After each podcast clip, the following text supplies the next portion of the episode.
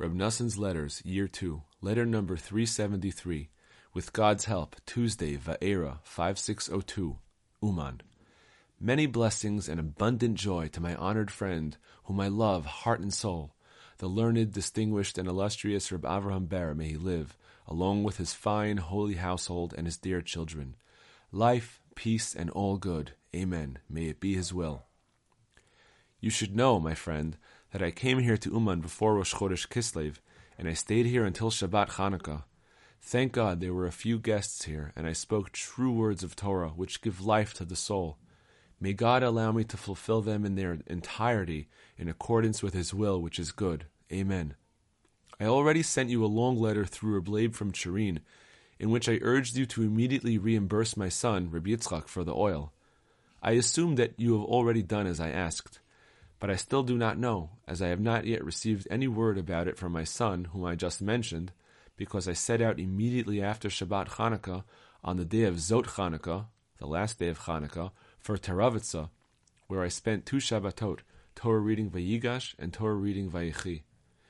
Thank God we had holy conversations there about the teachings of our master, teacher, and Rebbe of blessed memory, and I said some extremely awesome and original words. We were extremely joyful there until the hearts of practically the entire group lifted up their feet, and we danced a great deal there on both Shabbatot. Thank God, we have something to be happy about, as I have spoken about so often. It is necessary, though, to review this every day, because it is no insignificant matter. The core of our eternal vitality and Jewish holiness depends on our inspiring ourselves at all times with the holy teachings that we merited to receive through our master, teacher, and Rebbe of blessed memory, the light of lights, who brought each one of us closer to God from wherever he was. He is our Rebbe, he is our teacher in this world and the next forever. Ashreinu, happy are we, how good is our portion. There is no time now to elaborate on this. I only wanted to jog your memory. Now you must remind yourself and take to heart what you have already heard. Then you will remotely understand the wondrous, unfathomable, uncountable kindnesses that God has done with us. Thank God, whose kindness and truth have not abandoned us, even in these generations. Even now, through what the Rebbe has left behind, the generation is not orphaned, as is explained on the verse, a flowing spring, a source of wisdom.